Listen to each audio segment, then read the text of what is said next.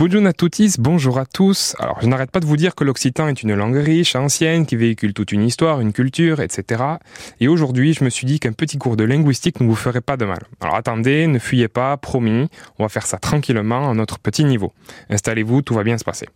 Déjà, il vous faut savoir que l'occitan est une langue d'origine romane, au même titre que le français, l'espagnol, l'italien, le portugais, le roumain, le catalan. Donc le français, l'espagnol, l'italien, le portugais, le roumain, le catalan, et j'en passe. Donc toutes ces langues ont des racines majoritairement latines, ce qui est logique car toutes les langues que je viens de vous citer se situent dans des zones où l'on parlait latin.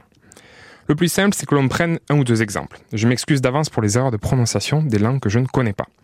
Par exemple, le mot nuit, qui se dit nocte en latin, on dirait notte en italien, noche en espagnol, nuech en occitan, nit en catalan, noite en portugais, etc., etc.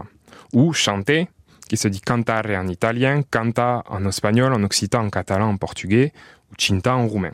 Bref, vous avez compris, tout ça n'est pas un hasard.